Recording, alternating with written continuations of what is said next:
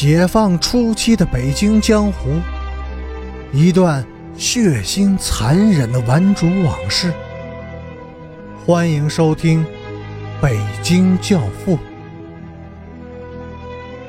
第一百七十一集。夜里十点，有人向陈诚报信儿，在西单看见了大金刚。他正和祝金平、贺家两兄弟在一家小酒馆里喝酒，七个人有说有笑，称兄道弟，极为的亲热。听到这个消息，陈诚放心的睡觉去了。第二天一早，就传来了大金刚的死讯。昨天深夜。他被人砍死在护城河堤外面的一条田埂上。他到农田去干什么？没有人知道。七年以后，一九七五年初夏，边雅军转到山西阳泉的一座劳改矿场服役。在这里，他遇见了一个也在服刑的南城的小顽主。这小子当年曾追随过大金刚，以后又投奔了赫尔根。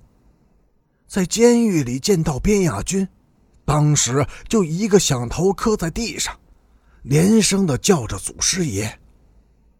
在狱中熬着漫长的岁月，他们扯了许多当年的旧事，其中。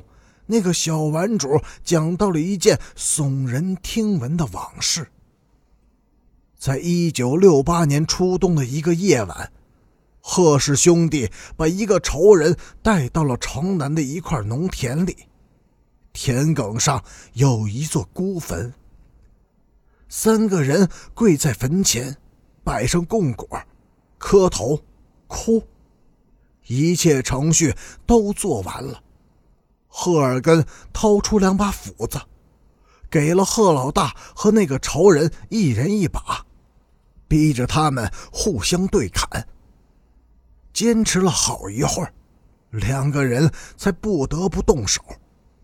一人挨了两斧子，头上身上血淋淋的，两人都尿了，再也下不去手，双双躺在地上装死。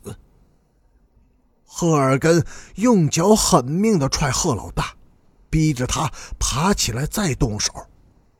贺老大死狗似的赖在地上一动也不动。赫尔根急了眼，抄起斧子只一下，就把那个仇人。那座坟埋的是谁？边雅君问。不知道。小顽主说。那件事的起因是为了争抢一个女人，三个人争，那个女人姓烈，竟被他们争死了。死了以后，穿了一身红袄红裤，埋在河堤下面的田埂上。据说那个女人长得又肥又白，像天仙似的。贺老大和大金刚先后把她玩了。赫尔根却只玩了个失手，他心里憋屈，要复仇。如果这些传闻都是事实的话，那个仇人一定就是大金刚了。可问题是，真正的凶手到底是谁？真的是赫尔根，或加上一个贺老大吗？凭这两个人是无法使大金刚乖乖就范的。他们的背后还有别的什么人吗？但不管怎样，赫尔根在一步步实现着他孩提时对着他的英子姐的尸首立下的血誓，为他报仇雪耻。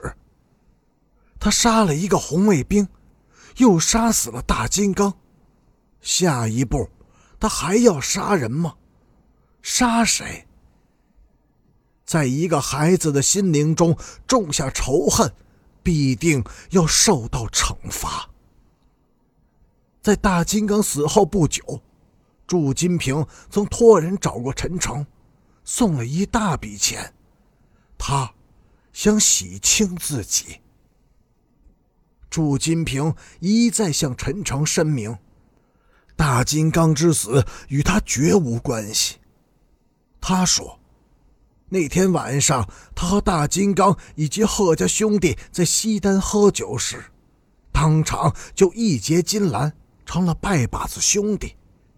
我怎么能害我的大哥呢？他还说，喝完酒我就走了。以后的事情就不知道了。夜里我在一个女人的床上过的夜，活人在，可作证。陈诚说：“八个女人给你作证也没有用，我要是认定是你，你必须给他偿命。”几天以后，赫尔根又给陈诚送了一笔钱。据说数额也相当的可观。他说：“听说边雅君没有死，快回来了。陈爷，麻烦你给他带个话：一山难容二虎，南城已经没有他立脚的地方了。”陈诚冷笑着点点头，问：“哈 哈老二，今年多大了？”赫尔根说。过了年就十七了，挺好，活着吧。现在死还太早。陈爷，我已经死过几次了，这次该轮到别人了。这里还有一件事情值得一提。陈诚后来又去过一次大金刚的家，他家实际上只有父子二人。